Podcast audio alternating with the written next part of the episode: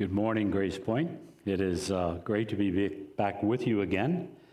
My name is Jim Ayers, and I am with Lancaster Bible College, Capital Bible Seminary, and it is a great joy to be back with you this morning. I've been here on multiple occasions throughout the years, and Pastor Tim is a dear friend, and I've enjoyed a great time with Greg as well. I don't have to tell you, these indeed are challenging times. I stand this morning and I look at masked men and women. I can't read your nonverbals. You may not have any idea how frustrating that is, but as someone who was trained initially years ago in law enforcement, that was one of the first things that we were trained to read. Non-verbal communication. In fact, all the sociologists and psychologists tell us that the greatest language that we speak is our non-verbal communication, not the words that we say. And so I see a lot of faces, and I'm having trouble reading the non-verbals, but we're going to be safe this morning. So if you just want to wave your hand, or if I hear a thud, if your head goes down and you're falling asleep, I'll know. I can read those kind of very obvious nonverbals, but the smiles and such, I'll have to hope that I'm sticking to the text and that you're following me. I enjoy traveling quite a bit, and perhaps some of you do as well. One of the great joys of my life has been the opportunity to coordinate over 27 years the academic study tours of Lancaster Bible College to the Holy Lands. Why do I say Holy Lands? Because the Holy Land is not just Israel. We have biblical events recorded in Scripture that have taken place in multiple lands. And so we take students in these academic study tours and adults, I lead adult tours as well, to Turkey, to Greece, to Jordan, to Egypt. And there are other countries we'd love to go to, but are not permitted to go there.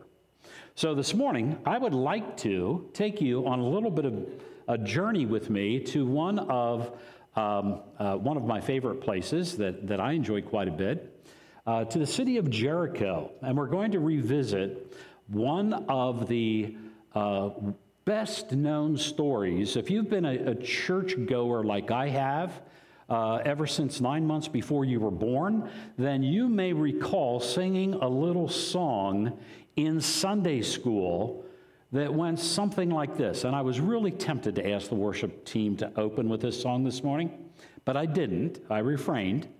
But you remember that little song that we sang about Zacchaeus? Remember that? Just nod if you do.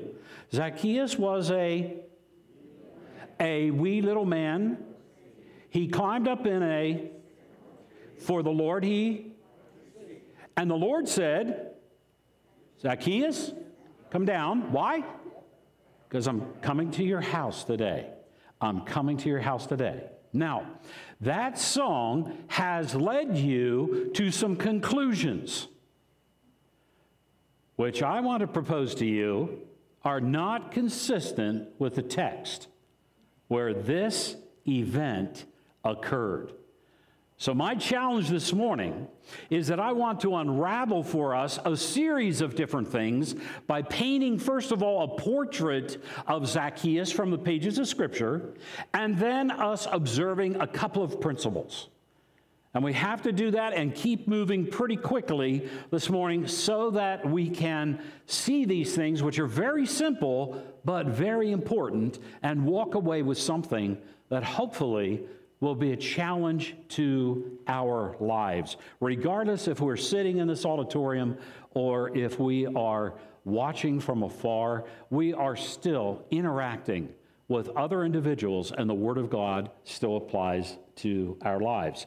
So let's begin our tour this morning. We're going to go to the city of Jericho, and I'm going to show a couple of pictures and just give you a little map, and that's the professor in me. I'm sorry.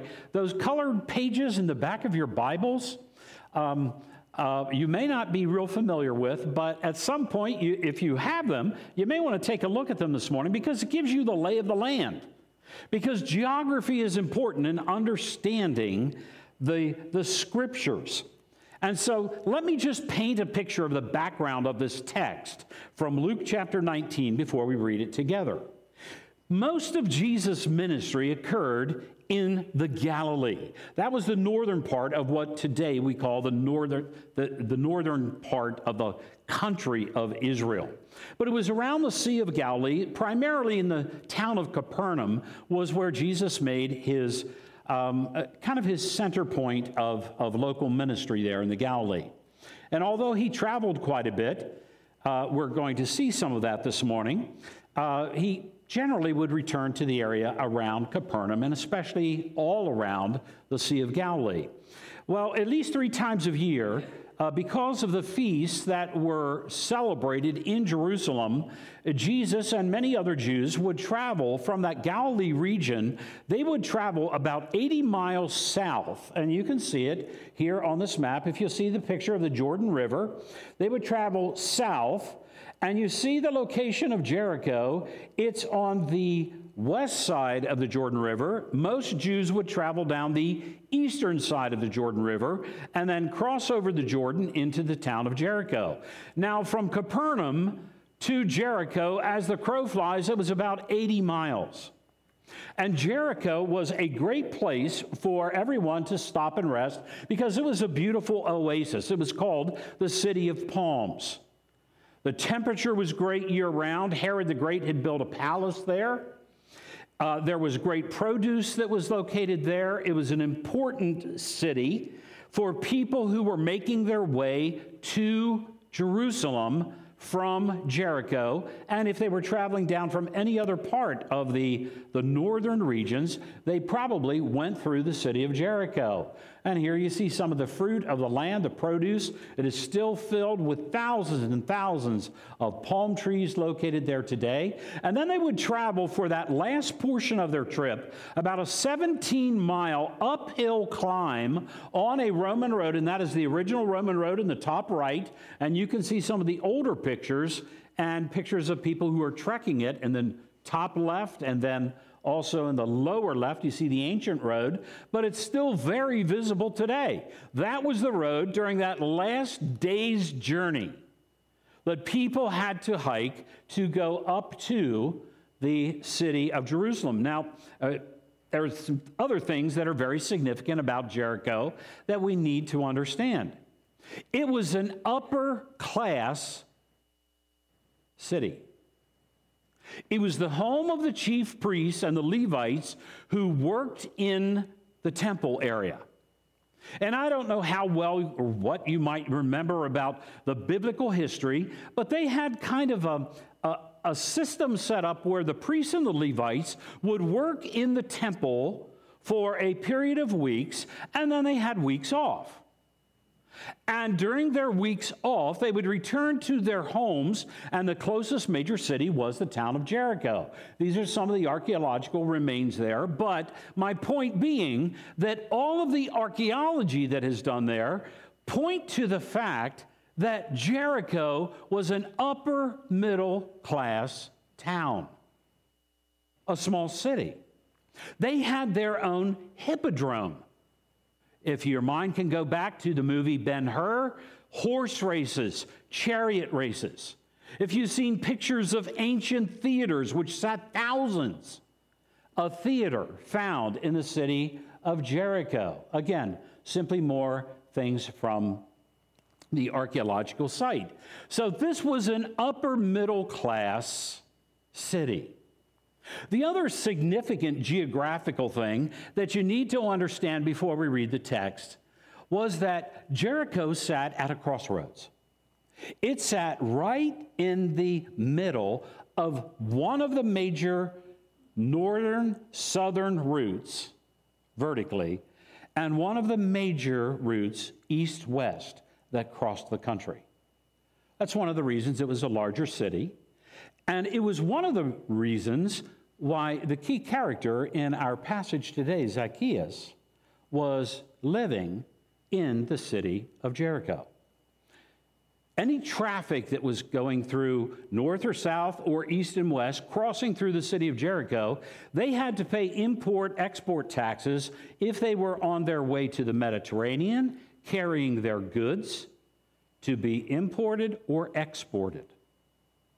And so it was a very significant city of its time. One more thing before we read the text. Luke chapter 19, verses 1 to 10 is where we're headed. One more thing is that names mean something. And you might be surprised to know that Zacchaeus' name means righteous, pure, or innocent. Now, today, when we name our kids, I have 3 boys, they're grown now, 6 grandchildren, but when we named our kids, we just picked names that we liked. In ancient times, names were generally picked to indicate the desire of a parent for a child, or sometimes it was even selected to identify an occurrence, a circumstance that was a reality in the life of the parent. And so I'm suggesting to you this morning, and I want to unfold this, that even the very name Zacchaeus suggests to us that authentic righteousness is what God desires. Authentic righteousness is what God desires. And I'm going to try to prove to you that Zach lived up to his name. Let's take a look at the text. Luke chapter 19, verses 1 to 10. He, that is Jesus, entered Jericho and was passing through. And there was a man named Zacchaeus, and he was a chief tax collector and was rich. He was seeking to see who Jesus was, but on account of the crowd, he could not because he was small of stature. So he ran on ahead, and he climbed up in a sycamore tree to see him, for he was about to pass that place. And when Jesus came to the place, he looked up and he said to him, Zacchaeus, hurry and come down, for I must stay at your house today. And so he hurried and he came down and he received him joyfully. And when they saw it, that is the crowds, when they saw it, they grumbled. He's going to be the guest of a man who is a sinner. Zacchaeus stood and he said to the Lord, Behold, Lord, the half of my goods. Let me just say that again. The half of my goods I give to the poor. And if I have defrauded anyone of anything, I restore it fourfold. And Jesus said to him, Today salvation has come to this house, since he also is a son of Abraham. For the Son of Man came to seek and to save the lost. Let's pause for just a moment and pray together. Father God, thank you for your word. Thank you that these are real-life stories of real-life people just like us who are watching from home or sitting in these seats today. Father, you didn't just include these stories for our entertainment. They're there for a purpose. We get to see the life of Jesus. We get to see the people that he interacted with. We get to eavesdrop on their conversations. And so, Father, we pray that we would observe carefully and we would learn sincerely the importance of your desire for authentic righteousness in our lives, believing that that is truly what you desire of every single one of us. And so, Father, bless our time together as we paint this portrait of Zacchaeus and learn some ministry principles from the life of our Savior. And we pray it in Jesus' name, and all of God's people said, Amen. Okay, so as I said, I want to paint a portrait of Zacchaeus. Oh, there we go. And there are actually 9 things. We're going to go through them pretty quickly. I'm only going to have to pause on a few of them because they need a little bit more explanation for you to fully understand. The first thing, which we know Zacchaeus best for, is the fact that he was a chief tax collector. It tells us that in verse 2. Now, why do we have to put a quarter in the meter and pause here for a little bit? Because we have to understand not just tax collectors, but we have to understand what it means to be a chief tax collector. Now, it's very fascinating what the Romans chose to do. Their strategy was to find a Jewish person to collect the taxes from their own people. And they devised this system. It was called tax farming. We get farming in Lancaster County. Tax farming was that they were collecting taxes from all of the people who lived in particular regions and for those who were passing through in their desire to take goods to or from the Mediterranean. Now, again, they did something very unique to Lancaster County as well as the Middle East. They auctioned off that opportunity to be the chief tax collector. So the right to be the chief tax collector, or actually I prefer the terminology, the commissioner of collecting taxes for the region of Judea, that went to the highest bidder, and that was Zacchaeus. He then, in turn, would hire other tax collectors who would set up booths in different regions to collect the appropriate taxes from the people who lived there or were traveling through. Now, we all know, and I don't need to waste time on this, we all know the tax collectors in the Bible did not have good reputations for good reason. Many times their actions were kind of strong-arm tactics. They were known for threats and intimidation. Sometimes they were dishonest. They were unscrupulous, abusive, fraudulent. We could go on with other adjectives. They were so despised that they were not even welcome in the temple in Jerusalem. Now, remember that this was a Jewish man who was employed by the Roman government. Now, the second thing about Zacchaeus was, we are told in verse 2 also, he was rich. Don't need to elaborate on that. No surprise that he was a wealthy man because he had won the bid to become the tax collector throughout Judea. We just don't know how he acquired that wealth. That is unknown to us. But we come to the third trait about him, and again, we have to pause because this is where we begin to have to dismantle the idea that we had of Zacchaeus. It describes him and translates it here in the ESV, which I read from this morning, that he is small of stature. And we equate that with being short because we've always been taught that he was a wee little man. Now, here's the problem with that. In the original language, there are 3 ways that this word was translated. One of them had to do with a person's height. It may have been. It may have been that Zacchaeus was short. I can't say for sure. Secondly, it was translated to signify the age of a person.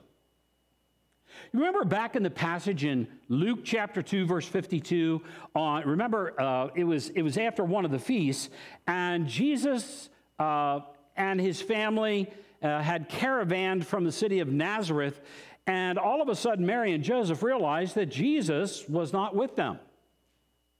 And so they went back to find Jesus, and Jesus, they found him, of course, in the temple, and he was interacting with some of the spiritual leaders there in the temple.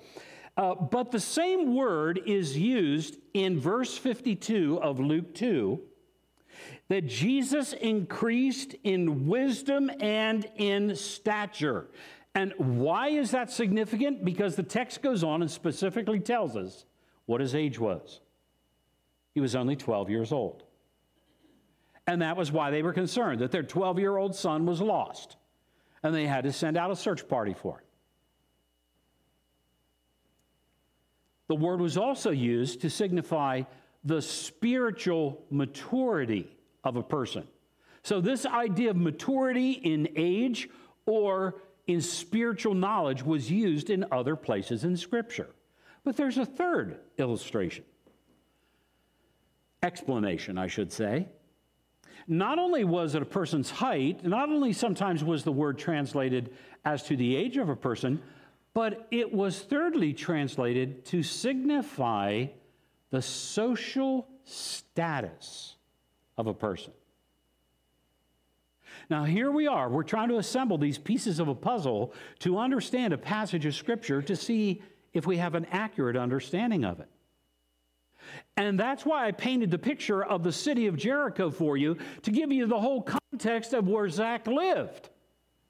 He lived in a place of, supposedly, in that ancient culture, the chief priests and the Levites who worked in the temple were the professional Christian workers of the day, the spiritual giants of the city of Jericho. And then there's Zacchaeus, the traitor, the good Jewish boy who decided that there was more money that could be made if he partnered with their enemy, the Romans. Do you see the difference in stature? Do you see the difference in social status? Do you understand why the people in Jericho may not have looked fondly at Zacchaeus? I want to suggest to you, and personally, I believe it gives much greater clarity to the text as it continues to unfold, that the social status of Zacchaeus was the point that Jesus was trying to make in this portion of Scripture that is recorded for us. It had nothing to do with his age. It had nothing to do with his height. It had everything to do with his social status, because he was looked down on by everyone else who lived in the town, because everyone hated tax collectors. In my mind, as this text is explained to us, the tense of the verb that is used, saying that he was repeatedly trying to see Jesus, means that he kept trying to force his way to the front of the crowd. And no one would let him in. You ever been in one of those situations? You've come a long time, you've stood in line, you've waited, and then someone comes and they want to just get in front of you and bypass. I can only imagine, as this picture is painted in my mind, that the streets are lined with people who have waited and wanted to see Jesus. And Zacchaeus is trying to get to see Jesus too, because there's no indication that he had ever seen him previously. And no one, because of their social status and the way they looked at Zacchaeus, there is no way they're giving up their front row seat for a scumbag like Zach, a tax collector. Well, a couple of other things real quickly. I think he was a resourceful guy. What did he do? He ran on ahead and he climbed up in a sycamore tree to see him. Now, sycamore trees are kind of short trees. They're really not like the tall oaks that we see so frequently, or maples around here. They were kind of short, but they had long lateral branches.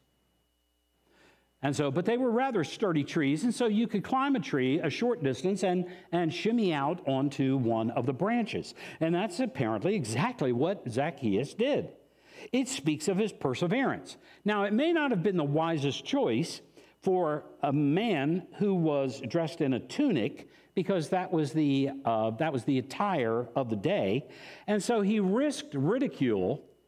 And fast forward in your mind to the passage that we read. Not only did he shimmy out there because he knew which way the parade was going, he knew that the road to Jerusalem was coming right under that sycamore tree.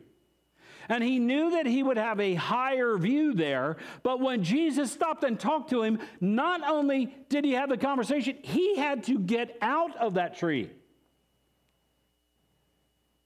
Just imagine, ladies, it's easier for you than men, that you're wearing a tunic and you've got to shimmy backwards on a branch to get out of the tree. Humiliating at the very least. We also know that he was a hospitable guy. Verses 5 and 6 tell us that when Jesus stopped, and by the way, I want you to notice in the text that this was the very first person in the city and the only person in the city of Jericho that Jesus speaks to. He doesn't speak to the crowds. He doesn't speak to any of the religious leaders, the Pharisees, the Levites. None of them. But when Jesus comes to Zacchaeus, Jesus stops and he says, "Zacchaeus, hurry and come down. I must stay at your house today."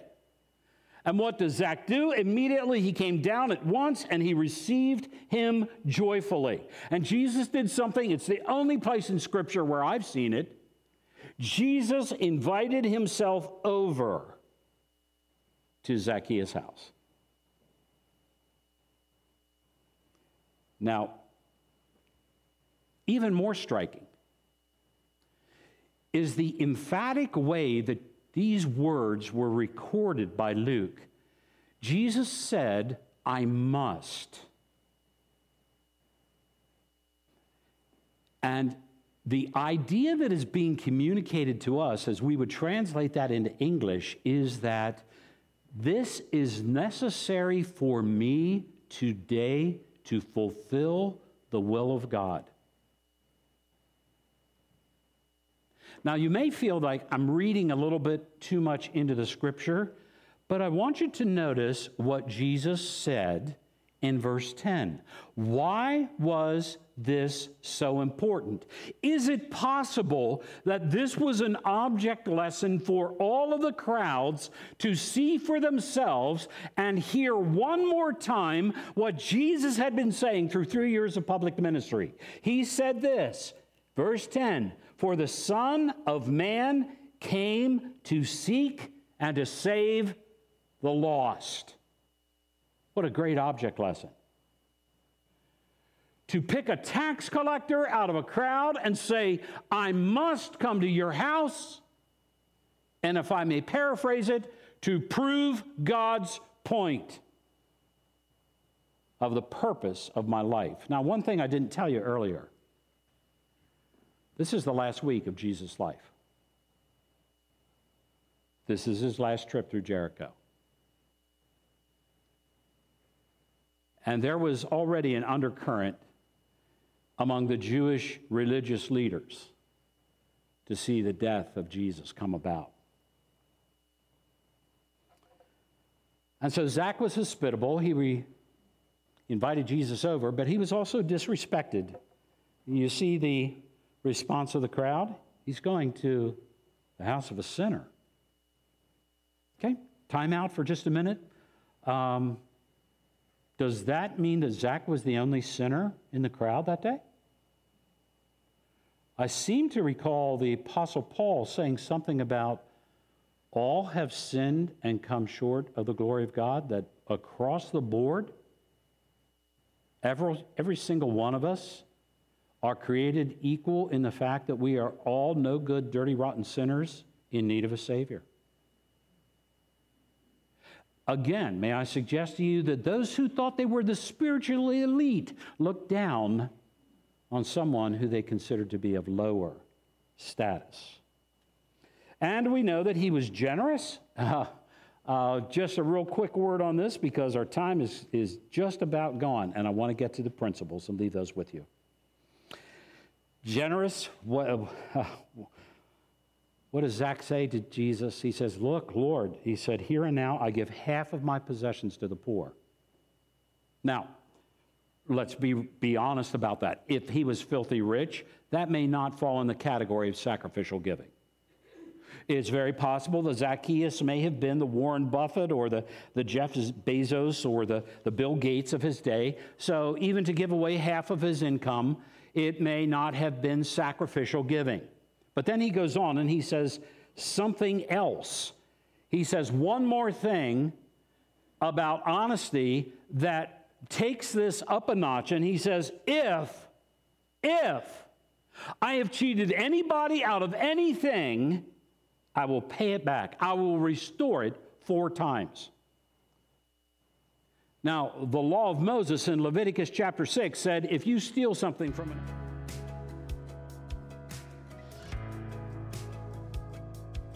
What Zach saying? He's saying, I'll restore if I've stolen anything. I'll give back what I stole, and I'll multiply that by 300%. Now listen, if I know that I'm a dirty, rotten scoundrel who has cheated a lot of people out of a lot of things, I am not going to make an offer like that to the Son of God, who will hold me accountable. Lastly, we know that he was a Jewish man. Jesus says, today, salvation is coming to this man because he is a son of Abraham. Well, there's some principles that I want to wrap up with this morning. We'll take just a few minutes because they're very simple. I want us to notice the ministry model of Jesus was missional, and we use that word quite a bit. It was simply meaning this: Jesus did ministry as his normal events of life unfolded. We have programmed so much of ministry in our lives today that it's almost like we flip a switch as to when we're doing ministry and when we're not doing ministry. Jesus, when he chose not to do ministry, it was when he would separate himself from the crowds for purposes of spiritual refreshment, time with his heavenly Father. But when he was with people, he naturally, when his life intersected with others, he disrupted his own schedule many times to meet the needs of others. Secondly, and again, I don't think we need to say much about this. The ministry model of Jesus was indiscriminate. If you just go back and read the end of the previous chapter on your own time, you would see that on the way into Jericho, Jesus came across a blind man by the side of the road. His name was Bartimaeus. And Bartimaeus was crying out to Jesus, asking to be healed, and other people were just walking right past him. It was the exact same kind of scenario as the story of the Good Samaritan, where the priest and the Levite were coming down from Jerusalem to Jericho. This time it was Jesus on his way into Jericho, and everyone else was walking past Bartimaeus, and Jesus stopped and healed him. He gets into the town of Jericho. Again, who does he stop and want to talk to and spend time with? A tax collector.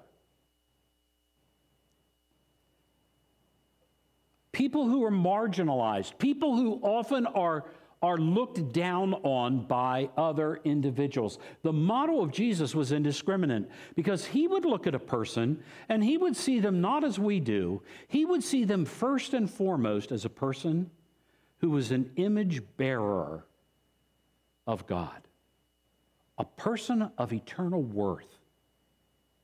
Thirdly, we notice that Jesus is also full of surprises. I just love this because before Jesus speaks to anyone else, he calls Zach out by name, a guy straddled on a branch, and no one could have expected this. It had to totally shock the crowd that of everyone who Jesus wanted to talk to in Jericho, that he would focus on Zacchaeus. the man of low stature. But you see, Jesus was never willing to play by everybody else's rules. And I like that. And truth be told, I'm a rule breaker. And so I love that about Jesus, because I don't like to be put in a box. I don't like to be stereotyped. In every class I've ever taught, I told the students on the first day of class, do not expect me to be like any other professor that you've ever had, because I do not like to be stereotyped. God made me unique, and I want to live out the uniqueness to its fullest. The fourth principle is a warning here. Actually, it comes from the Apostle Paul. Don't think of yourself more highly than you ought. Jericho was filled with people who thought more highly than they ought to think of themselves. Paul goes on in Romans 12, and he says, rather, the way we should think of ourselves as those with sober judgment in accordance with the measure of faith that God has given us. People are often impressed by their own public prestige, and I think we get way too impressed by the wrong things. We forget that God doesn't grade sin on a curve. We forget that God doesn't really care about how much money's in our wallets. He doesn't care about our IQ, our athletic ability, our musical ability, our careers, our fames, how many letters we have behind our name regarding education, our GPA, our resume. I think some people are so deceived that they think that when they get to heaven, God is going to ask for their autograph. Nope. Only people who think of themselves more highly than they ought. That's why people think they can get to heaven with their good works, that somehow God will be impressed with them. When the bottom line is, the fifth principle, authentic righteousness is confirmed by character and actions. And that's our boy Zach in action in this passage. That's really what God desires. Authentic righteousness is confirmed by our character and by our actions. And so Zacchaeus was obeying the Roman law, but there's no evidence that Zacchaeus was doing anything corrupt. There was no evidence that Zacchaeus did anything to exploit the people who he was responsible for collecting Roman taxes. You know, one of the greatest ironies as we wrap up this morning that I see in this passage is that both of these two groups of people, of high stature and low stature, they both made their money on the taxes that were paid and collected. You see, all the priests and the Levites were paid from the temple tax, which people had to pay when they came to worship at the temple. Zacchaeus made his living collecting the taxes that were demanded by the Roman government. But whether you look at Zacchaeus or whether you look at the other residents of Jericho, they all made their living on the collection of taxes. That was their salary. What are things that we could do this week? Well, maybe one of the things that we can do is to put our reputation at risk so that we can do what Jesus did to seek and to save the lost. We need to be friends of sinners. And so who in the natural course of our work, our life this week, our neighbors, the people who we meet randomly, who are the sinners, quote unquote, that we might cross paths with to become their friend this week, and so that we can earn the right to be heard? Secondly and thirdly, just a reminder that instead of looking at someone else's sin, we need to look at our own. And then thirdly, let's get real practical. Why don't you invite someone over for dinner this week who's very unlike you? Invite a Zacchaeus over. Spend time with a Zacchaeus. Now, it just so happens that Zacchaeus just left my house yesterday. She's the sister of my daughter-in-law, My son and daughter-in-law and her sister were in town for a wedding, and they stayed with us. Her sister-in-law is a Jehovah's Witness. I mean, my sister-in-law's sister is a Jehovah's Witness. We spend hours. She likes to walk. I like to walk. So one evening we took an hour walk. We talked about spiritual things the whole time. And I just asked her questions. Why? Because I have this attitude that I can learn something from everyone to help my understanding. Now, it doesn't mean I agree with them, but I was just pumping her with questions about what does she think about Jesus? Who does she understand Jesus to be? We got into a lengthy discussion about the work of the Holy Spirit, and I was surprised to discover that Jehovah's Witnesses don't even believe there was a Holy Spirit. I didn't know that before. She said, would you watch a video of a guy that I watched recently who was a Jehovah's Witness, and then he left to become a Christian? I said, sure, let's sit down and watch it together. We sat down for 2 hours. It was so simple. It was so easy. She was staying in my home. We were sharing meals together. That's how simple it is for you and I to be a friend of sinners, and like the Son of Man, to be intentional about seeking out those who are far from God.